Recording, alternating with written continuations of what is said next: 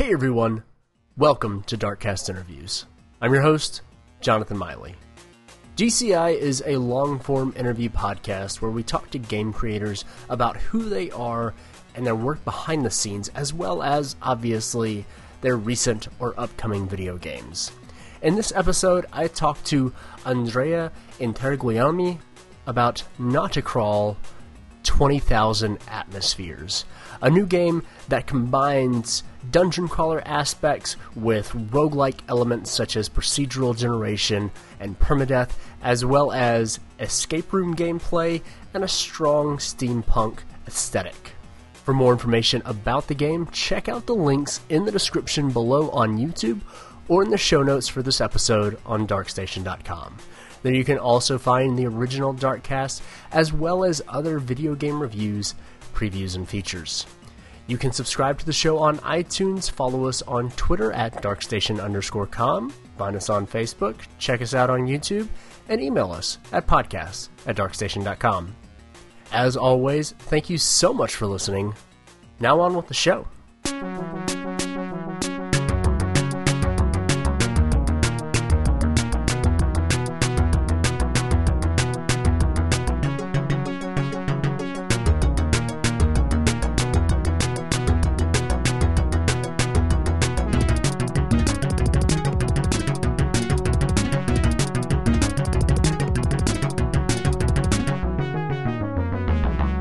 Back to Darkcast Interviews, everybody. I'm Jonathan Miley. Joining me today is, well, actually, uh, on Steam and everything, um, the developer is just your name. You don't have like a, a studio name or anything. Yeah.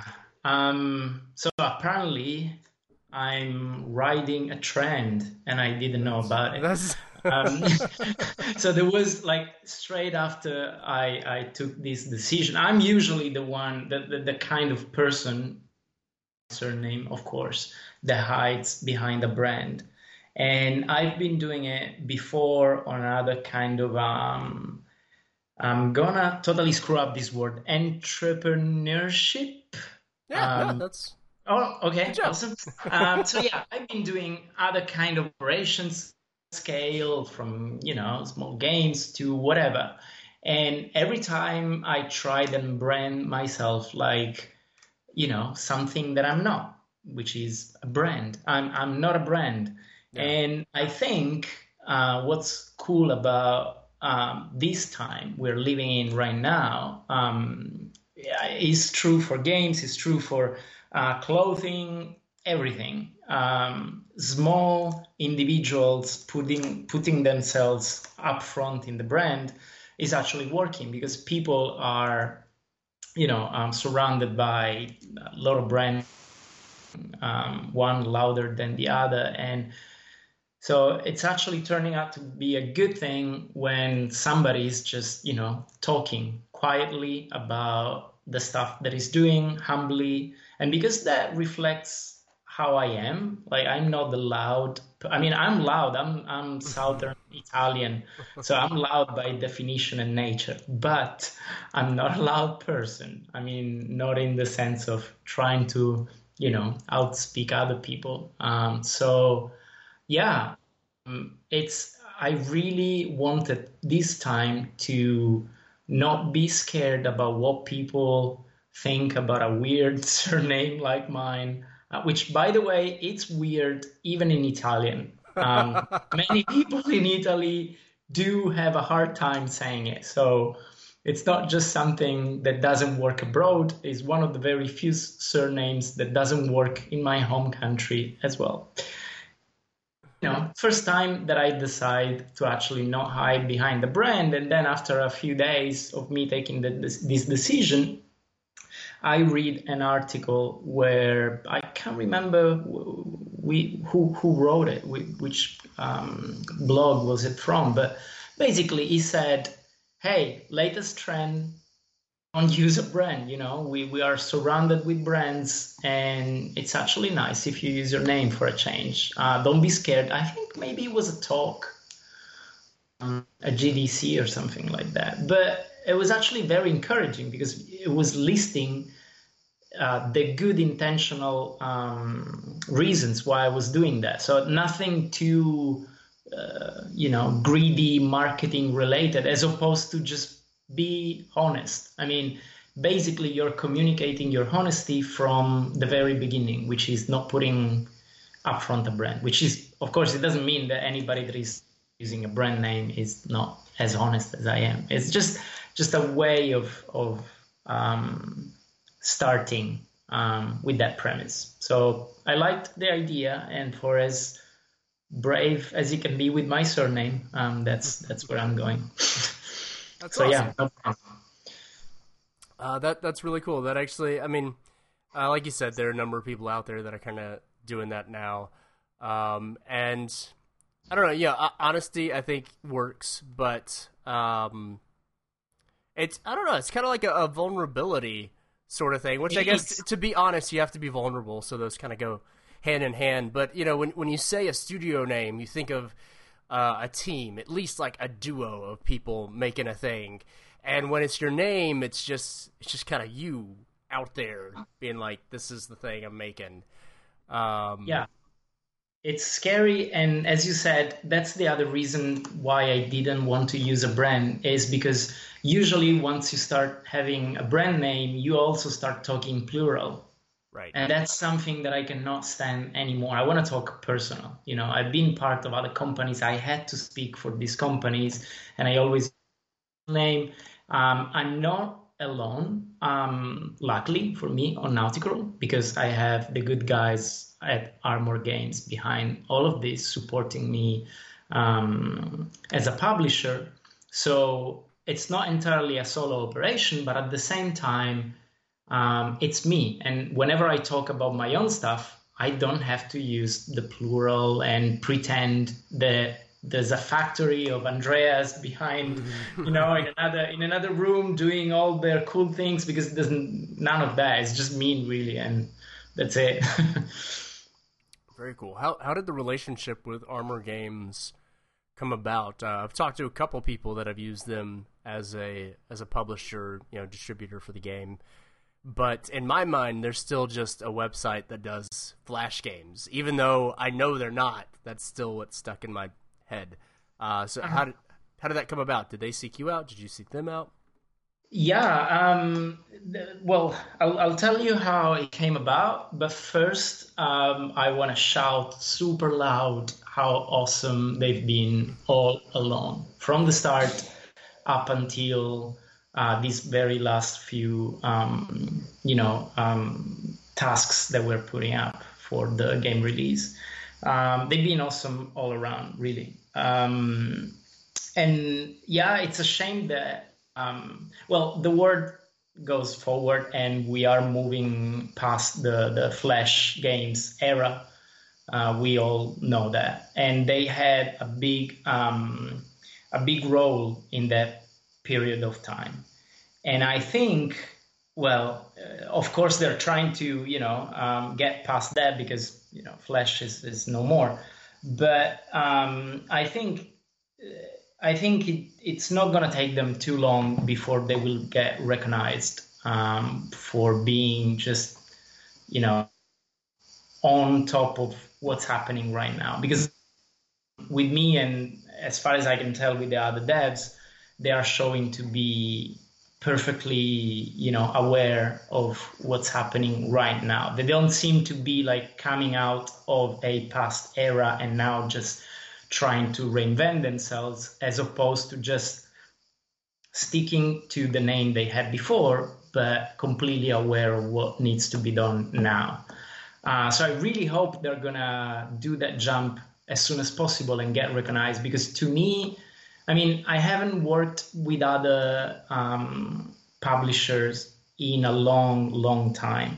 Uh, that will bring us back to how it was to meet them uh, when we initially started. I'll get back to this in a second, but okay. um, yeah, it's. I think um, from the from an outside perspective, um, looking at other big publishers um, publishing um, cool games right now, you know, the the well known names like Devolver, uh, Digital. I kind of guess, because of course I haven't worked with Devolver, but I, I'm I'm gonna say that they are just as cool. It's just that they have these um, history behind them that right now is um, is of course making people think of, you know, flash games, so on, it's no more. So what is Armor going to do now? Actually, I think they are very, very actual and they're moving in the right direction. So hopefully um, we'll see their name along with, uh, with the other cool kids um, pretty soon. Well, that's, that's probably already happening, but, you know, um, recognize for what they're doing, which is really cool. And I'm saying that because they, they took a bit risk with Nautic Roll, and I can see from the library that uh, they keep on taking risks with many other small de- developers. So that's definitely not what a publisher was in my previous experience, uh, which brings us back to how I got to know them. Um, should I go with that? Yeah, absolutely. Oh, okay.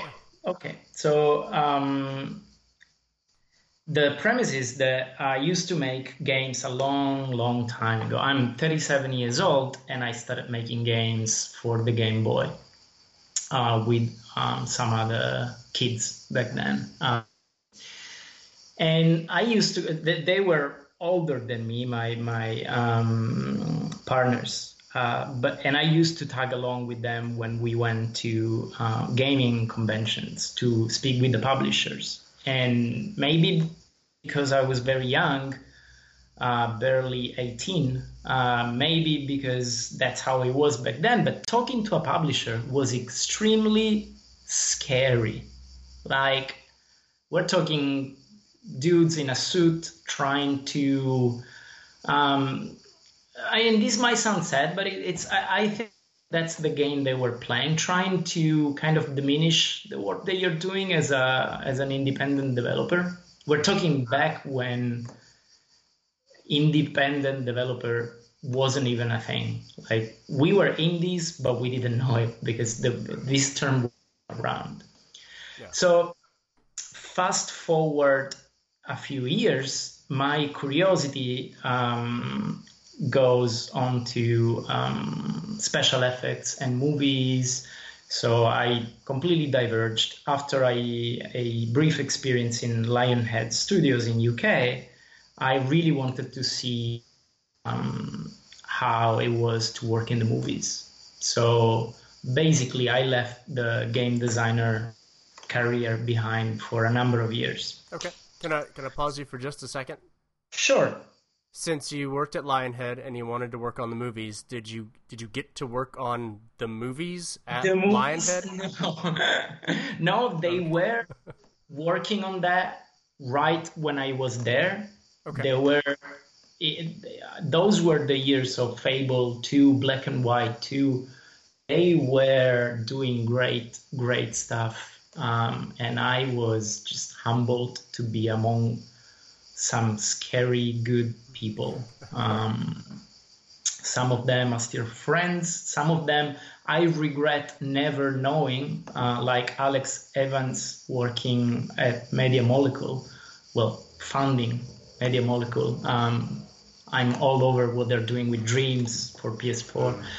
And I never actually, I, I was working next door to these guys and I never got to uh, talk to them. But anyway, no, I didn't work at the movies franchise when I was there. I was working on Central Technology, doing animation-related stuff, um, rigging technologies and stuff like that. So I was already p- transitioning into more of a techie guy, interested in um, anything to do with animation, procedural animation, that kind of stuff.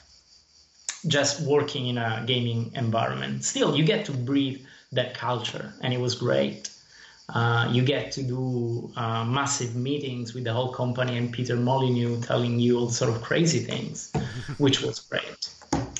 Um, and yeah, after that, my curiosity led me to V F X and movies and stuff like that. So basically I had a big gap before being back to talking with a publisher.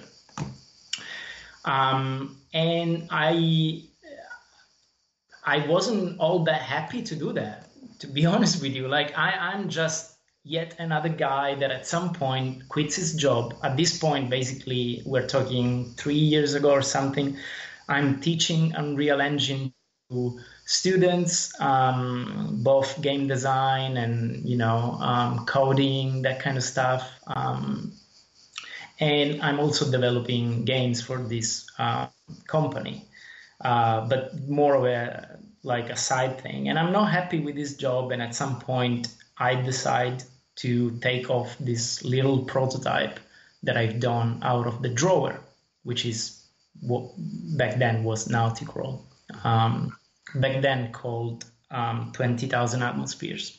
So that's why I said earlier, uh, I'll get back to um, to the, the title and how it came to be. Okay. So I take off this from the drawer, the prototype of Nauticrawl, and I decide to quit my job, and I'm setting sail to suicide, just like many other indie developers are doing. Um, basically, I'm quitting my job because I'm fed up, and I'm trying to risk it all. I'm going to risk it all solo developing this thing. So I start posting about it on Twitter, saying, you know, quit my job. Here I am doing this thing. And we're talking at this point slightly more than one year and a half ago, almost two years ago. And yet the situation that in the um, development industry is so different from today. It's amazing to think about that. It's it's just, it's changed so much. To be honest, the noise is not that much back then. We're just talking two years. So I do this, and all of a sudden, we're talking like one week after I quit my, um, I think Rock, Paper, Shotgun um, decides to write a small, you know, piece on, on this prototype, on, on this weird thing that I'm doing.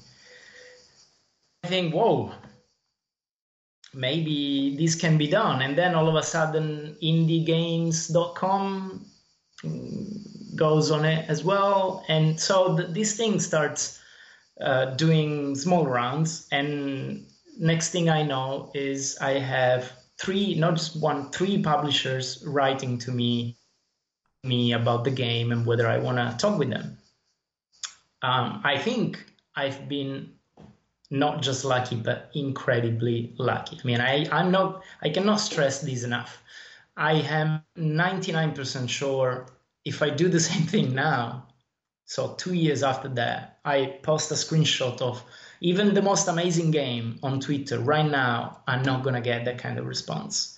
Um, or let's say fifty-fifty chance. Um, still, the noise now is, is incredible. The, the amount of amazing releases every week is incredible. So somebody just posting one screenshot, it's, yeah, it's got to take quite some luck to actually have people notice you. Right. Um, I think back then it was easier um, than it is now, but that's what happened. Three publishers knocking on my door. Um, and basically I'm telling all of them, I have no salary. I'm going solo with this, so basically whoever comes first and saves me from starvation is gonna get this thing, because that's that's I, I, I like I'm not a businessman, and I, I I like everything up from saying this. I'm not a businessman. I'm not gonna talk to these guys like a businessman, because I'm just not. And again, my memory from talking with a publisher is guys in a suit, talking big words. Uh, you know, back when I was doing making games on the Game Boy, basically it always boiled down to my game concepts being too out there. Too uh, basically, they needed a license. We're talking the year two thousand one, basically. And they need a license, they need a name. Um, so either they put Mickey Mouse on, on your game, or you cannot make an original game. At least, you know, we small independent developers didn't have that much of a chance.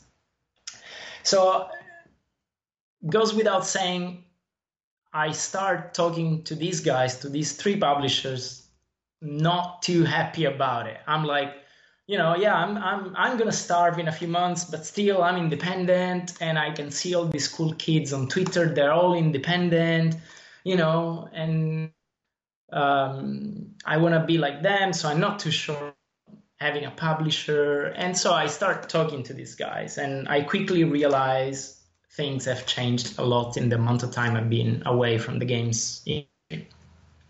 They're friendly. Um, they they don't try and diminish what you're doing. They don't try and make it sound like it's a cheap thing, and so they're gonna try and steal it for a cheap deal.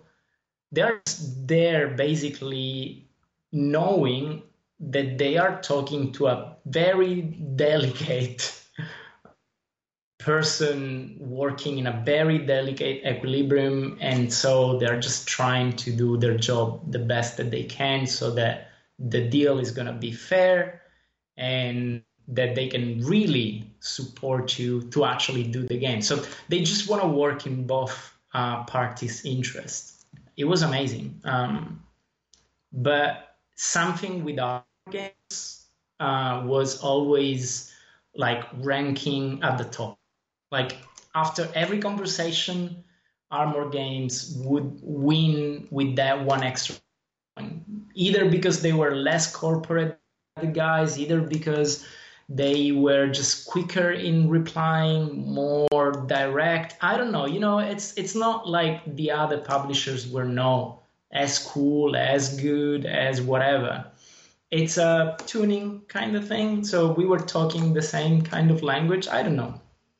Um, it worked. It worked, and um, they seemed happy to basically with this with this game. Um, and a risk it was, because if Nauticrawl is not that conventional, back then it was probably very, very deeply more weird than it.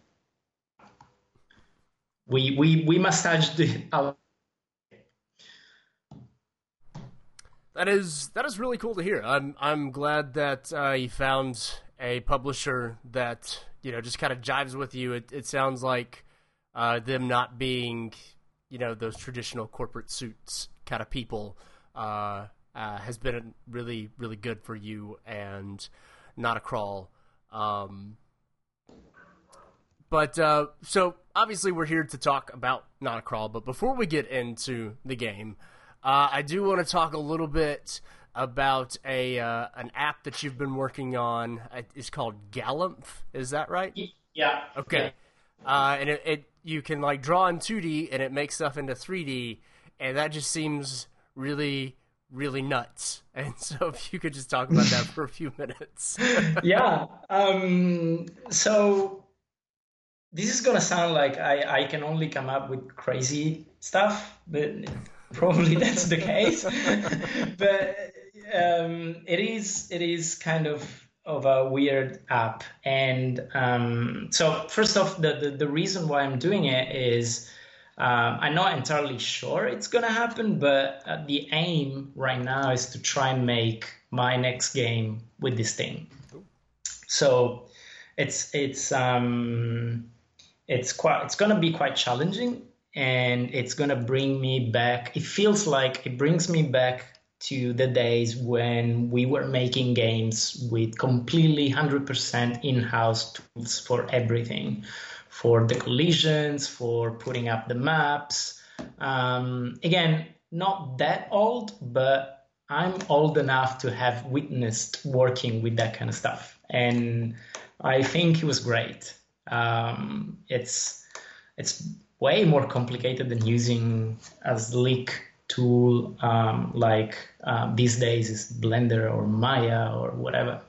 Mm-hmm. But at the same time, I kind of fell in love um, with this art style um, that technically right now is only possible if you use V R. So my main inspiration for this software comes from applications for drawing uh, free-handed in three D space. Uh, to do that, of course, you need both of your eyes working to tell you the depth. Um, and a uh, six degrees of freedom controller to actually being able to track your hands in three D space. Mm-hmm. Um, I think there are only two major applications like that. One is from Google and one is from Facebook. Um, and they are both incredibly good. And at some point I was like, I want to do that, but I don't want to have to put a headset on my face every time I need to quickly draw an asset. Like, this thing is is awesome because I can sketch something quickly, mm-hmm. and I can see it in Unity or Unreal Engine straight away. Like, literally, as soon as I hit Control S, the file, I see it updated in Unity. Um, so I want to also be able to just draw and go back to this application as quickly as I can see the results. So I don't want to do it in V R. Nothing wrong with those applications doing it in V R. They are truly amazing. Like, you guys should uh, totally Google uh, for Quill and uh, Google's Tilt Brush, and you will see amazing stuff. But I want to be able to do the same, and I want to do it without V R. And that sets me on a course that starts, I think, six months ago or something, a bit more maybe. And um, yeah, I didn't think it was possible. I just tried. I started it. And then uh, one thing after the other, I unlocked basically what I needed to do this, which is the, the, the literally the, the depth axis. How do you draw free-handed if you cannot express depth with a graphic tablet or a mouse? And the way around that that I found, without getting too technical or anything, because if you don't see the application right now in front of you, you this is going to sound like mumbo jumbo, but basically I let the user create some reference three D shapes, say spheres, um cubes, stuff like that. Um, you put them together the best that you that you can, and just going very quickly and roughly, and start drawing on top of this thing. But only when you decide to do that. So at some point you will be drawing on top of a sphere, but then all of a sudden you let go of the of the keyboard button that lets you do that, and you are drawing completely free-handed in three D space. You move the camera and you keep doing that, and you're basically sort of the work the ro- sorry the workflow is like climbing on top of your own drawings. So you, say you you you draw on top of a sphere to approximate a face, then you start drawing on top of what you've been drawing before, and you have a nose, and then you rotate the camera front facing the face and you start drawing the ears, and then you keep rotating it and you draw the, the other details, and so on and on and on. And you keep basically hooking yourself up to previously. And for as crazy as it sounds, it turns out that you can really draw in three D without V R. And it works, and I can, and I'm using it. I mean, I'm, sometimes I use it for a few hours, and I'm astonished myself. We made a three D application that I can use to make graphics, to make games. Um, but it, it works. uh, so I'm running a private beta right now, uh, but it's very slow going. Um, all of my efforts are. on are focused on Nauticrawl, of course. We are close to release, and um, of course I'm in no position to accept um, bug submissions right now for this application. It's just a toy that is there. I wanted other people's opinions. Um, I wanted to start having people's feedback. Um, I saw a couple of guys making some cool drawings with it, which was great, but nothing more than that right now. Okay. And yeah, I've basically decided to give myself just one spare project during the development of Nauticrawl, and that was it, Galanth. Um, you you really risking going nuts if you go like twelve months in a row working on just one thing, especially if it's if it's a claustrophobic um, vehicle, um, dark, gloomy. It doesn't help. So I needed something bright, colorful, cheerful to, right. well, to it's distract al- It's myself always more with. Fun to create than to fix and edit and make better. So I, I could see I could see that getting really dark, just working on one thing and it not being, you know, new and, and exciting at times. But then at the same time, if you let yourself create too much stuff, then you'll just never actually finish anything, and you'll just have like twelve hundred projects that are all ten percent complete. Yeah. yeah, it's um, it's temptations every day. Every day you wake up with a new idea and you're like, ooh, ooh, this one looks good. And every new idea is like awesome. Then, yes. you know, a few hours in, you realize it's actually utterly complicated and easy as you thought. And, you know, you know the drill. But um, yeah, new ideas. New ideas are, are awesome. Um, but no, I'm trying to stay put, and so just one spare time project, and this is it.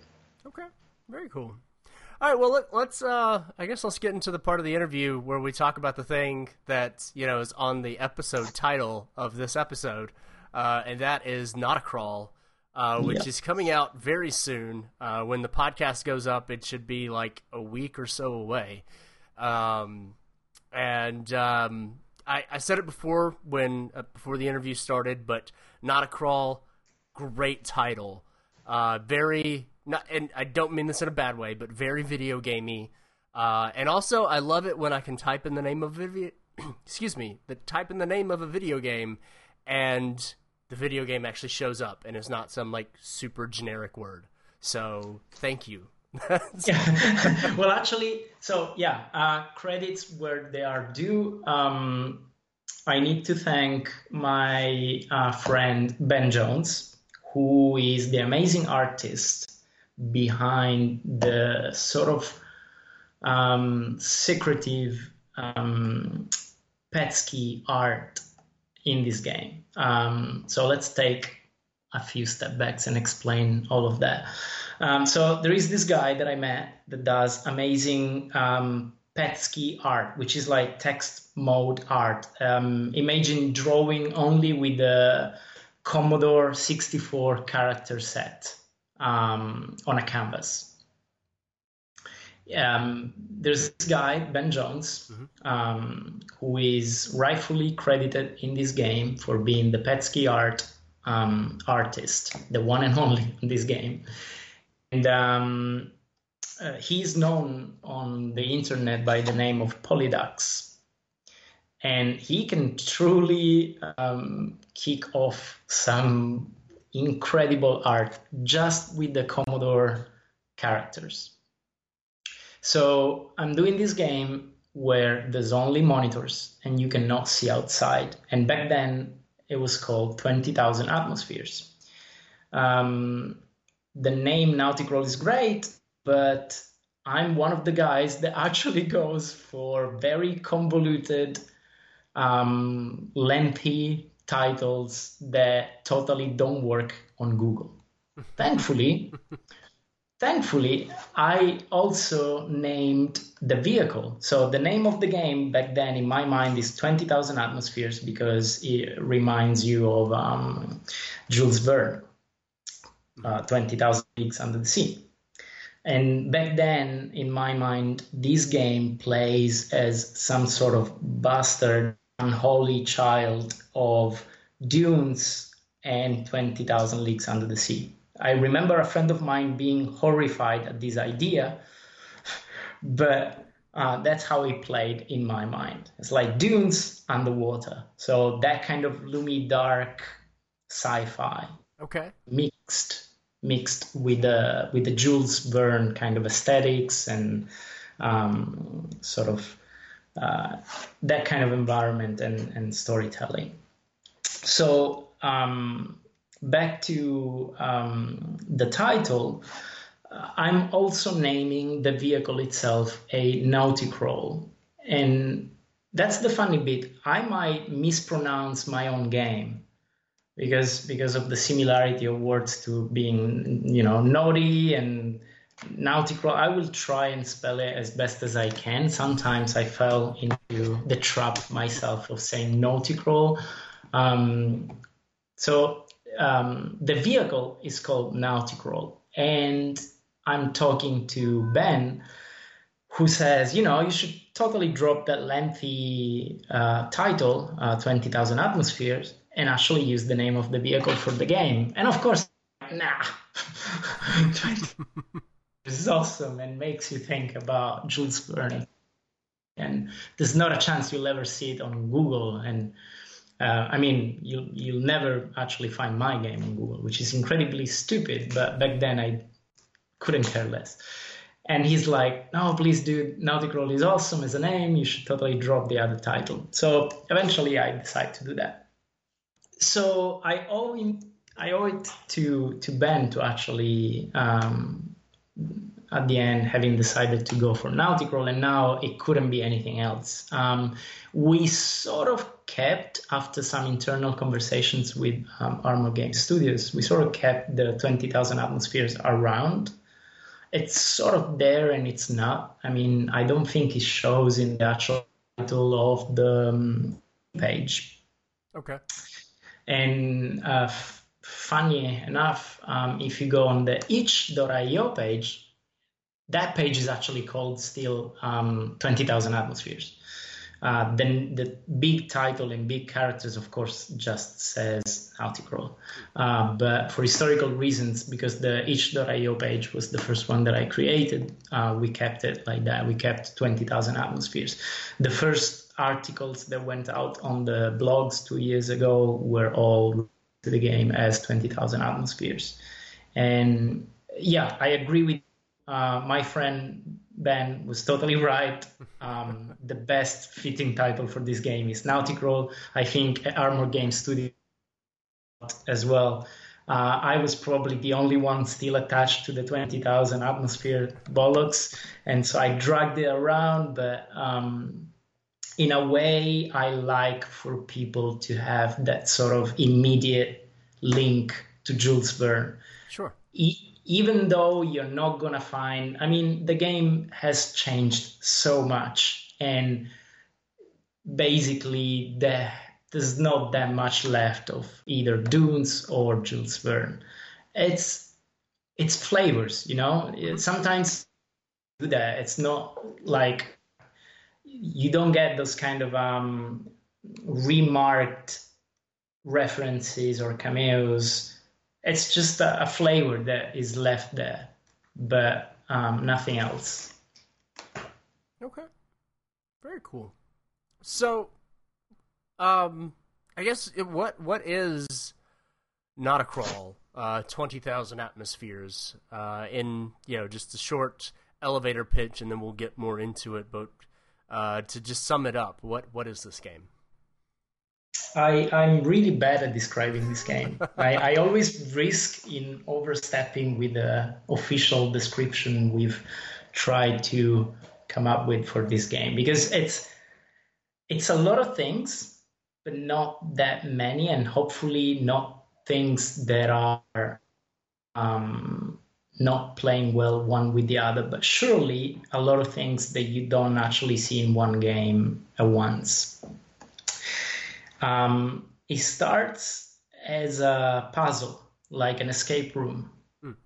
Um, you're stealing this machine because you want to escape from your horrible situation. The game doesn't really tell you all that much.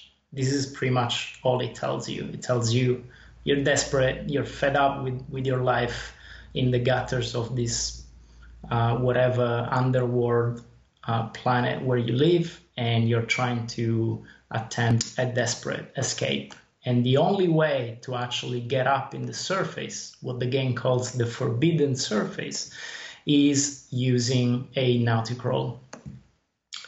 Um, and that's it. So you know that you're about to steal these Nauticrawl. You don't know why you need to go to the forbidden surface. You don't know what is the forbidden surface. You don't know why the only way to go there is with a machine. You know nothing. And the game starts. And it's full of buttons and levers and gouges. And you still know nothing. And that's how the game starts. It's it's a puzzle. It's a puzzle you need to you need to solve. Um, but after that, at some point, you will turn on enough devices to actually get the thing going, and you will go like, "Oh, ah, cool! Stage one clear. Where is the the score? No score." Um, the game is now a dungeon crawler. And you just started. Now you have to actually pilot the machine. And the way I try and convince you to go through the pain of learning this thing that basically you know nothing about is via little snippets of story, lore. The game will give you, will take any chance possible from the menus to literally from the, the, the start menu up until um, every time you die, um, it will tr- and give you small snippets of what's going on, why you're doing this thing, where you're coming from, and where you're going, in the hope that you will get curious and you will insist in trying to learn machine. Because after after the physical puzzler part sort of uh, runs out, you're still left with the task of learning to actually pilot this thing. Um, and while you do that, you are in fact controlling a dungeon crawler via a machine interface. And and that's basically it. Um, so we're talking a story-driven dungeon crawler with puzzles in an escape room cockpit simulation.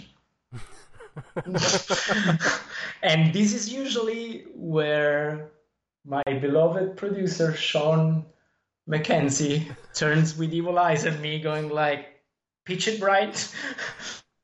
um, I hope he's not going to mind that I threw all these elements in there. I will resist the temptation of saying the word roguelike, but there is permadeath. Okay.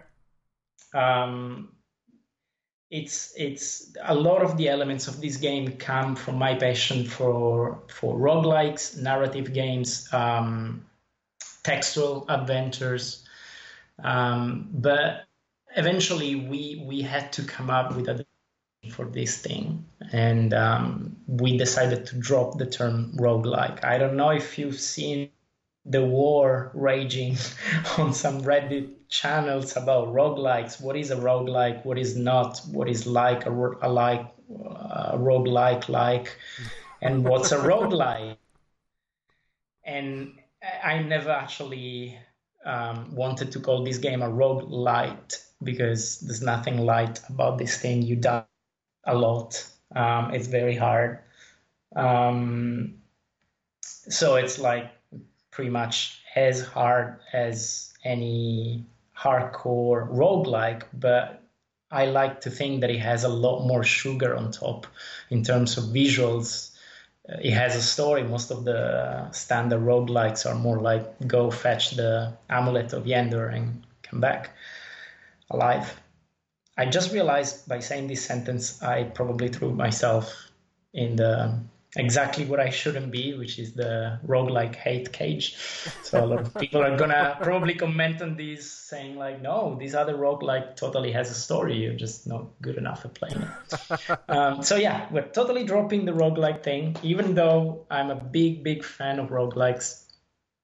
Um, but marketing this game as a roguelike, um, was probably going to be, uh, well, you know, with this game, the, the risk, and that's why I say Sean is probably going to listen to this, looking at me with the evil eyes, because I always risk communicating this game in some misleading way. And the last thing that we want is players approaching this game going like, hey, my new roguelike that totally plays like my other roguelikes, because mm-hmm. it doesn't. Or, uh, you know, this is my escape room game, so it's going to be about puzzles and touching all these buttons, and it's going to hold my hand and tell me when I did something wrong, because it doesn't completely do that.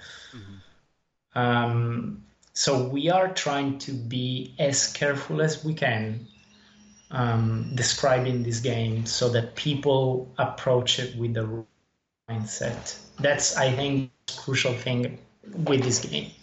If you approach it with the right mindset and you, you know what's going to come, and you know that it's not your usual this and that kind of game, then we probably have the best chance of you sticking around long enough so that you experience what I hope is a is a nice story, nice experience overall.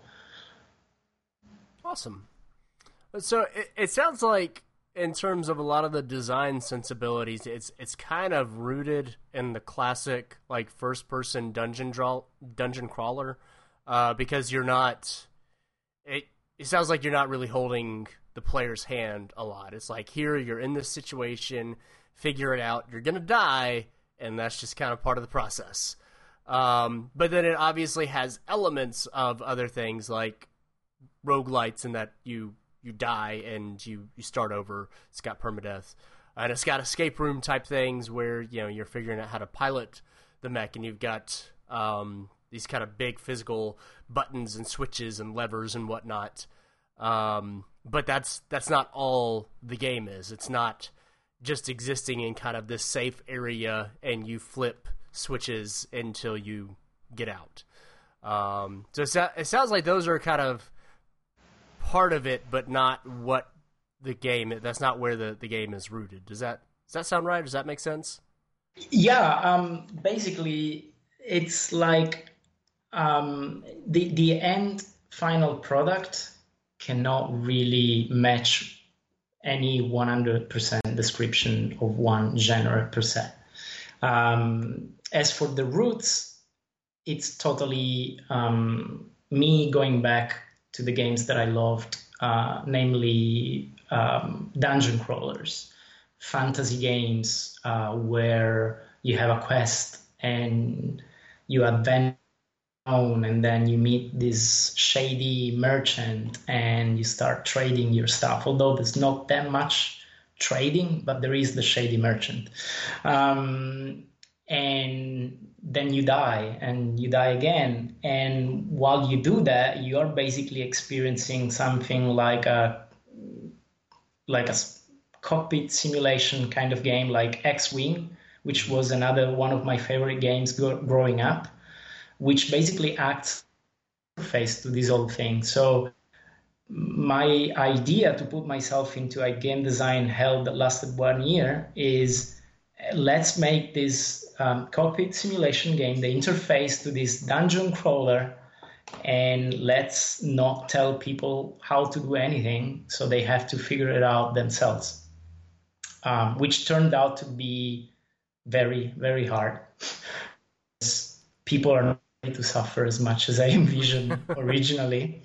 So we eventually had to, uh, I, I, I talk plural in this case because um, Sean McKenzie, the producer on this game from Armor Game Studios, um, has helped me a lot in the game design process. Um, at some point, I completely lost track of um, the, the, I would say the balance, more like the, the pain threshold a gamer can afford into this experience, putting into this experience. So at some point, he's been my my guiding spirit for this thing. Um, it's a delicate process. I think they they really really know this because they handle it in an amazing way. They will never ever. Um, this is wrong. People are not gonna like it. Change it, because we're putting money on this thing. They they just don't do that.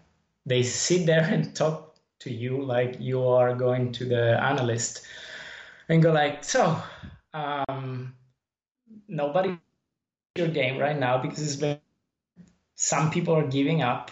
Um, what can we do to address this? Is there something you think we can do to address this? So we start a conversation um, where I try my best to not get the f- and they respect my vision a lot. And from there, we try and build the best solutions to let people enjoy this. Ultimately, the mission was still clear in everybody's mind. We wanted people to experience this thing. Um, it's like this this awesome experience in a in a shell that is really hard to penetrate. It's it's so the usual reaction is um, we are we have this kind the, the the the kind of game where people are split in in two very clear groups. This thing and you go like mm, not for me, or you start this thing and you go like whoa. I'm going to go nuts all over this. Um, it's it's that kind of game that can be love or hate. And um, uh, I've mentioned this internally uh, at Armo Games. I don't usually go shouting about this because it feels pretentious. But from what I've seen in interviews and uh, reviews, the game that... Um, suffers slash enjoys the exact same situation is Cultist Simulator from Alexis Kennedy. And that's been my other sort of unspoken guide through this whole year. I, I don't rave too much about it on Twitter because it would really sound ridiculous. Like, hey, I'm I'm doing a game that is like Cultist Simulator. It, it's not like Cultist Simulator at all. But I believe we've been walking a similar path where action and consequence and consequence is not immediately clear. There is depth, depth, and there is meta progression, as in it's on you to build up the experience to progress forward. The game is not gonna show you a pop-up saying, you just learned this skill. This is the list of skills you've learned. Next, do this and that, and you will advance to next level. It's it's not doing that. Reason why I still haven't finished Cultist Simulator, I still keep trying, and I still keep dying a lot. But I love it. I, I love the full immersive experience. I love how it doesn't tell you how to do things. You have to do it on your own. And... Um, I think it's um, it's really brave.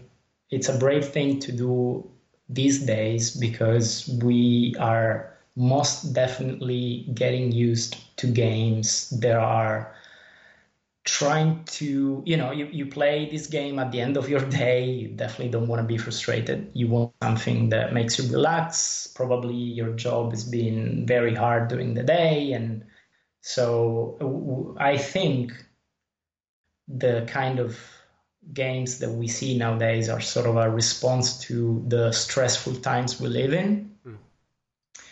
And both Nauticrawl and Cultist Simulator, please excuse me for making this comparison. I swear I'm not going to do it ever again. Sorry, Alexis, that's the one last time. Um, they both sort of take you in this experience that is not stressful per se, but it does require attention. And that's something that, I, I, as it turns out, it's a lot to ask from people that had a stressful day, probably just want to relax.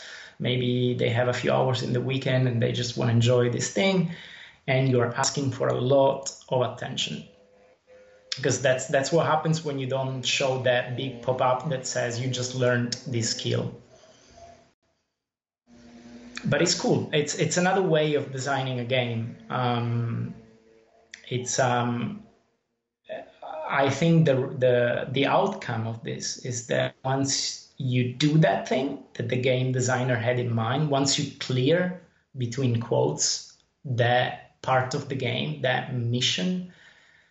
And still the game doesn't tell you, but it shows you gratitude in one way or another, not necessarily with a cutscene, but something progresses, a new bit of lore is is is revealed to you.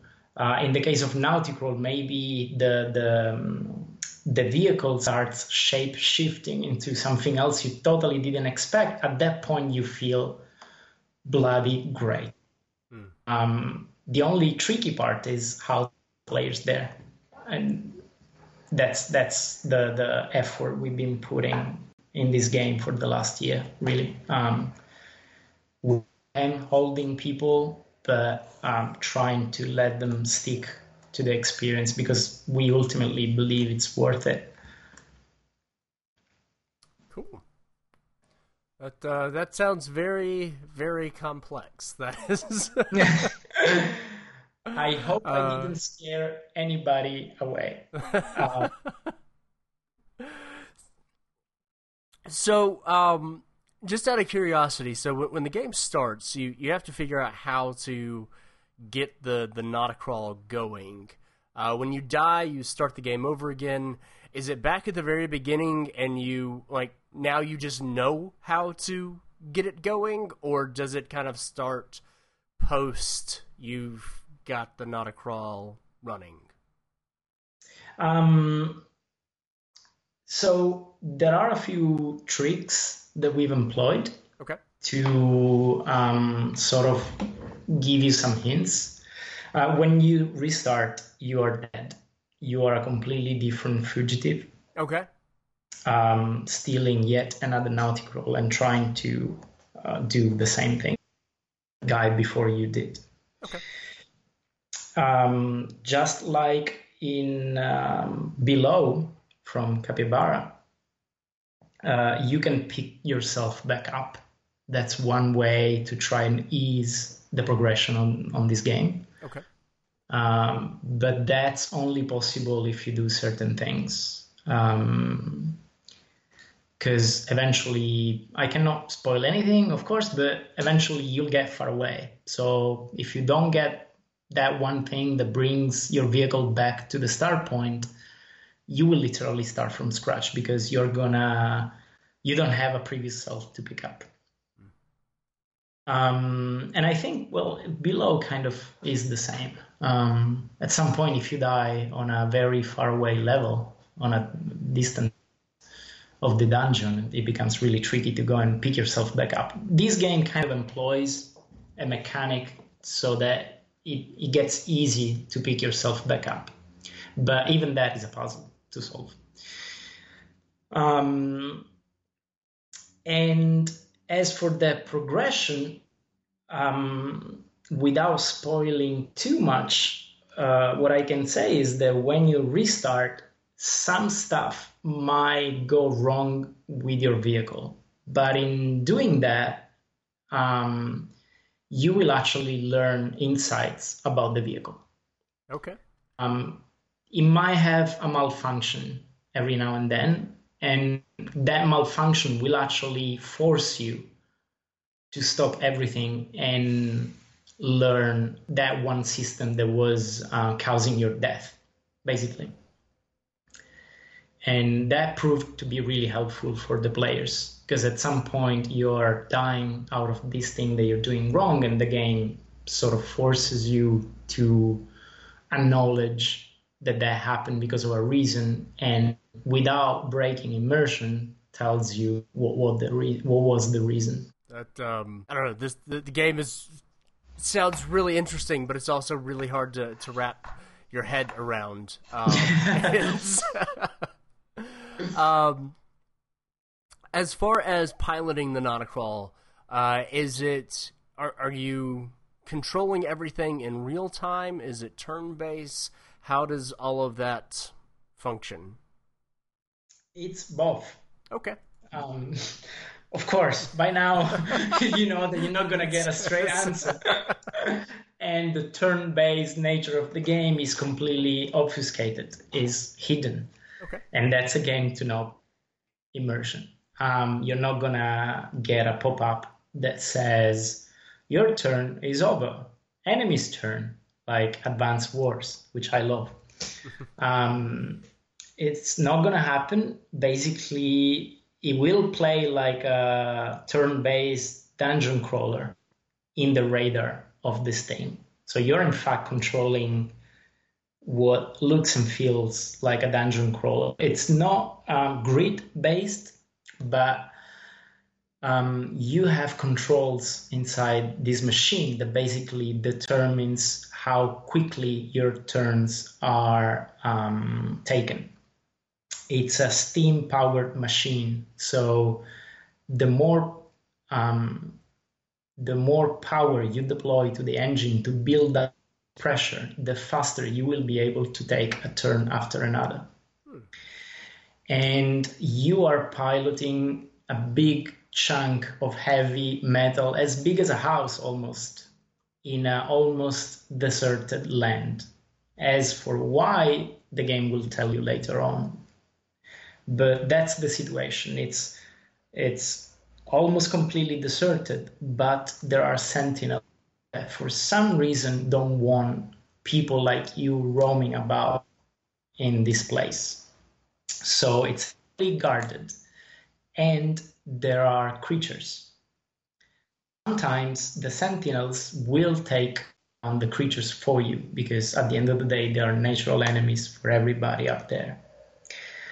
Um, but the situation, basically, the, the, the natural order of things in this, in this place is that generally nothing moves.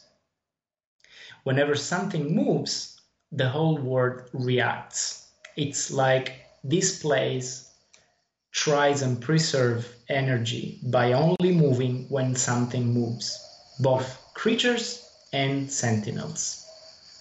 Because it's so deserted, these creatures and these automized, uh, um, automized um, mechanical beings only know how to recognize stuff that moves. And there you have your turns. Every time you move, the world activates, and bad stuff happens. Interesting. I, I really appreciate the... Um... You know, taking a game mechanic and applying it to world lore. I always love it when stuff happens like that. So that that sounds really neat. Mm-hmm. Um, so so obviously there there is like some sort of combat in the game with you fighting uh, the uh, the creatures and the, the sentinels and everything. Is it are you are you getting new weapons for the Nauticrawl? Are you finding that there are new weapons you didn't know about that are already attached to it? Can you buy them from? Because it, it sounds like uh, from the game description, there's also some other characters that you might come across. Are you getting side quests or anything like that? I know that that's like seven questions in one, but I, you're and giving me like seven answers for one question, so we're I'm just gonna flip the table on you. I will not be able to spoil too much of the game because. Um, because of the peculiar nature of this game, we cannot make it too lengthy or complicated in terms of quests. Okay. Going on already, that the last thing that you want is being told to go back like five steps um, from where you came from in order to do this and that so that you can accomplish these other and these other thing. Sure. Um, it's like the framework for this game totally allows for that, but there was only so much data that we can push inside somebody's brain. So we tried and keep this to a minimum and yet keep it interesting. So yes, there are quests, but they are not heavy. Um, they're not particularly convoluted.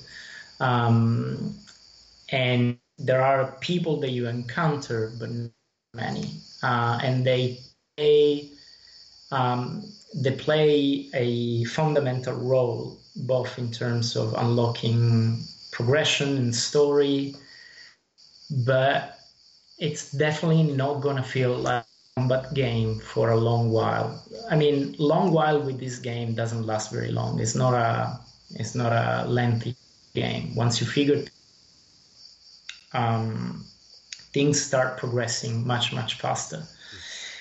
And um, at some point, you might discover some hidden abilities of this machine that will keep shifting in terms of functionalities and stuff that it can do.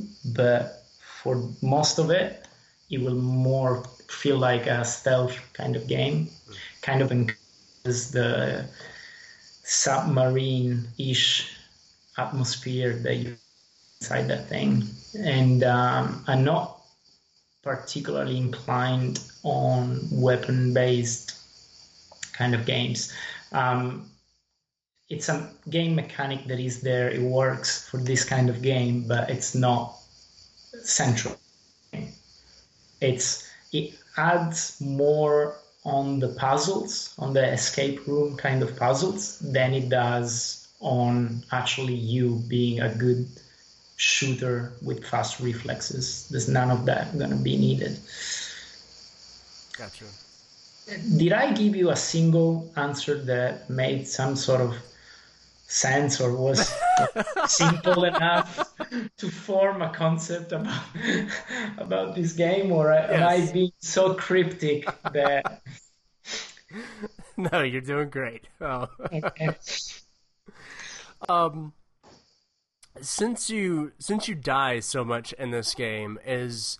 Is the world procedural at all, or is the the escape route essentially that you're you're taking, is it always the same?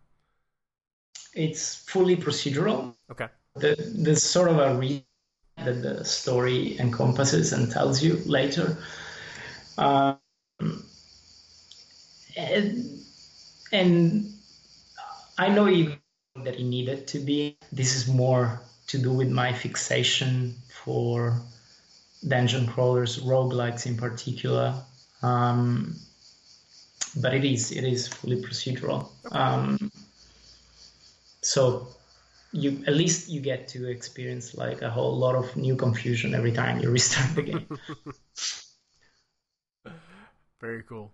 Um, and I, I guess kind of my last question about the game itself. Um, this seems like a ridiculous thing to ask because you're one person making a game, but but looking at the the trailer and the, the screenshots for this game, it seems like it would be really cool to play in V R, where you're like physically, you know, flipping switches and moving levers and stuff like that.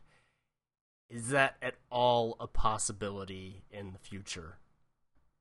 It's a, I don't know, okay. but, but we are all very conscious of what you just said. Um, we know that if there is one game that can basically give you a dungeon crawling, top-down dungeon crawling experience in V R, this is it, and it's probably not going to happen that easily ever again, because it just, the format by nature doesn't fit V R, but with this game it does, and we are conscious that it could totally rock in V R. As for the V R, um, it's we'll see. Um, it's a tricky one. Sure, sure. Um, yeah, okay, so I think that does it for my questions about the game itself, and now we're uh, now we're going to get into the end game, which is probably my favorite section of the show. And now you, you can no longer give cryptic answers. These have to be... I'll try my best. Um, so the the first question is very simple, but it's also very difficult. And that is, who's your favorite video game character? This can be a hero, it can be a sidekick, it can be a villain, it can be whoever. Uh, but who is your favorite video game character? Um... Well, without thinking too hard, I might regret this answer, but I, I think it's Super Mario Bros. Both of them it's, together, or just Mario? Um, yeah, like the the, the, the whole package. Okay. Like, let's throw Princess Peach in the whole lot as well. Um, yeah, the, the the kind of Nintendo crafted, super polished experience. Um, so yeah, I would say Mario. Um, among the whole lot. I'm sure I'm going to regret this That's... in a few, in a, after after this, after we, we drop the call. That's okay. When, when we when we talk about your next game, we'll ask similar or different questions, and you can change it. We we we can always go back and, and change things. Yeah. Uh, uh, okay. So next question: if you could replay any video game uh, again for the first time. So you get to see it with fresh eyes. Uh, you get to have that first experience again. You don't have to worry about it aging poorly or anything like that. Uh, but if you could play any video ga- game again for the first time, what would it be? Monkey Island. Mm, okay. It it's in my mind playing it as a kid. It it's it's a book. It's a movie. Um, it's. A video game, of course. It's everything. Like, it's one of my fondest memories that I have. Then I had a heck of a lot of fun with other games, like I mentioned, roguelikes and um, uh, space simulators like X-Wing. But one game that I just can, I, I just dream to be able to play with fresh eyes, like I never played it before, it's Monkey Island. Did you uh, did you ever have to call the, the LucasArts helpline to get through it, or were? Embarrassingly, I called the Nintendo guys for Zelda: Link to the Past oh. once. I couldn't get to the desert area. Okay. They um... were really nice. I think I think that phone call must have put my parents in great troubles for the whole year. They oh, were God. super expensive to call. Yeah, yeah. Um, yeah, I, I thankful I had older brothers, so I, I never. Um, ha, I, I would have had. Yeah, yeah, absolutely. Um, I was terrible at video games as a child, and so I would always play, you know, half an hour of a game, or you know, get through a few levels. And then I'd, I'd just pause it. I would go get my, my older brothers, and I would hand them the controller and sit there and watch them play video games. And that that was my Nintendo helpline. Great. That's convenient. Uh, it was. It was It was great. Uh, okay, so next question is kind of similar to the last one. If you could forget a game and come to it for kind of a, a second chance, so if it's a game that you, you know, played and dropped off of, or maybe you played it, and it was just at a bad time in your life, so you have kind of some bad connotations with it. Any number of scenarios could happen with this, but if you if it's a game that you want to give that second chance, but you want to kind of forget that first chance, what would you like well, it to be? Um, that's going to have to be um, Rogue. Um, I mean, it's kind of a... Uh, it's kind of a... It's not the best answer because I did enjoy Rogue in my late years. Okay. And uh, so I did actually come back to that game. And I didn't enjoy it as much as a kid. I think it's fair because it was cryptic and weird and very dark. And, um, and yeah, it's another game that I would totally love to re-experience one more time with fresh eyes. Um, these days, when I want to come back to that kind of uh, genre, uh, one game that I can play over and over again and always gives me new ideas also for designing the roguelike a part of Nauticrawl, that game would be um, Brogue, which is a great, great modern uh, interpretation of the roguelike genre. Did you say Brogue? Brogue, yeah, with a B. Okay. I don't I don't think I'm familiar with that.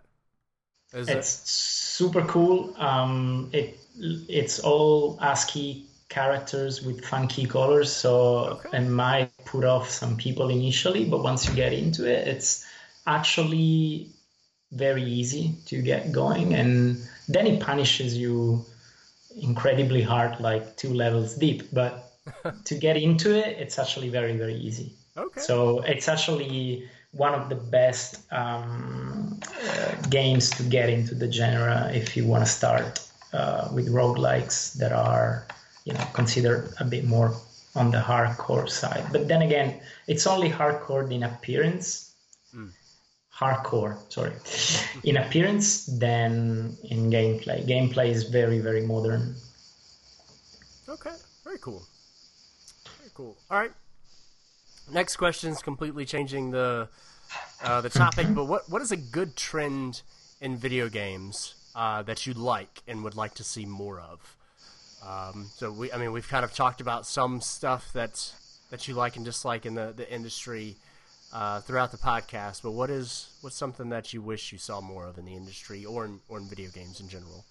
So my brain tends to be the pessimistic kind, so a lot of bad things. Well, that's that's the next I question. Mind, so you can't but... you can't do that yet. That's... Okay, awesome. You have to go good. You have to go positive. You are you are good negative side of the brain, but let's let's give some room to the positive one. Um, it's definitely the the way we are moving away from um, being um, stuck on genre genres. And formulas and franchises. Basically, it's gonna cover the next question. It's everything that is good right now with this industry is also everything that makes it. Anything goes. I was able to make a game like Naughty Roll, and this to me is fantastic. Um, uh, I think a few years ago uh, we uh, we needed to be a bit more to stay a bit more put, try and give people something they are more familiar with. These days uh, there are a lot of conventions and uh, blog sites. I mean, you are interviewing me right now, so that proves it. Um, there is a lot of uh, for people trying to do something new, and that's fantastic. It brings you back to what I said at the beginning um, of this podcast, which was I was talking to the publishers and they were like, if I can put a franchise on your game, then good. Otherwise, it doesn't work. Um, there's none of that now. Right? And it's totally going to bring me to your next question. so so what's what's bad in the industry then? Or bad in all video games? That. All of that. All of that. the, the entry barrier to this business is so low mm. that, I mean, I, I it's not really just to, to pimp up my own game and keep talking about it, but I will bring again Naughty Roll as an example. Um, with Naughty Roll, not only I wanted to do something that totally pleased myself as a gamer, Um, but I also wanted to do stood away from the crowd.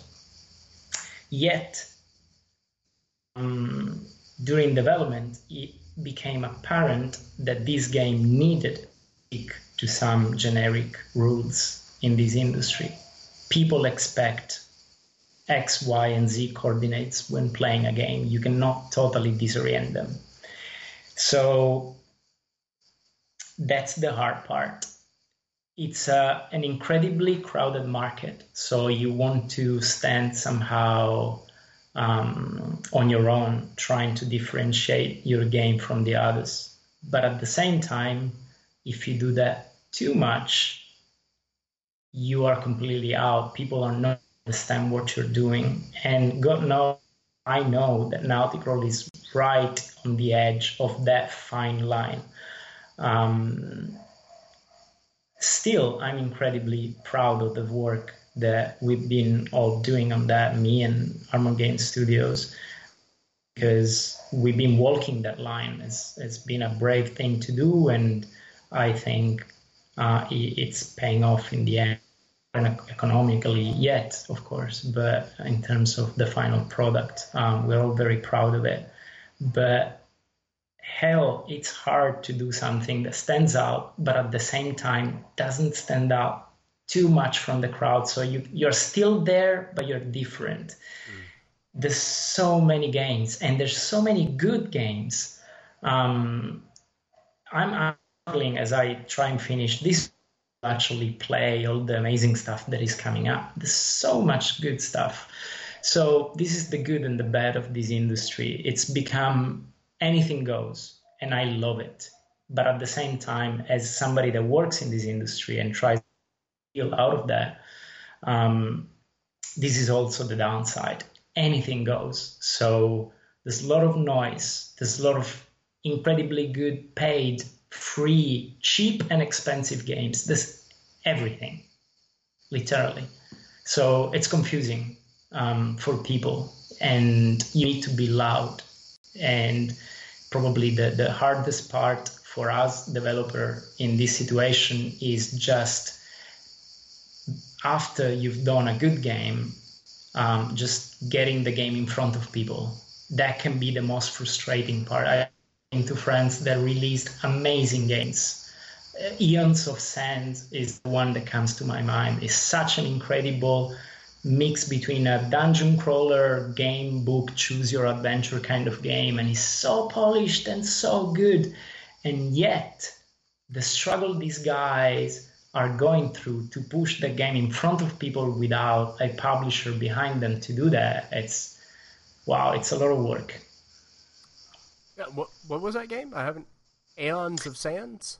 Yeah. Okay. I haven't even heard of that. It's, that's, that's amazing. It's one of my fa- uh, of my favorite games that released. I think uh, I think it was two thousand eighteen. Okay. Very cool. All right. Uh, so again, completely shifting gears for the question. Uh, you have you've worked in the games industry. You've worked in the film industry. You're back making video games. Uh, but if there was any other profession that you would like to try, uh, this is just pure speculation, not assuming that anything bad were to happen that meant you had to find a profession. Uh, but if you could just get to do anything else, what would you like to do?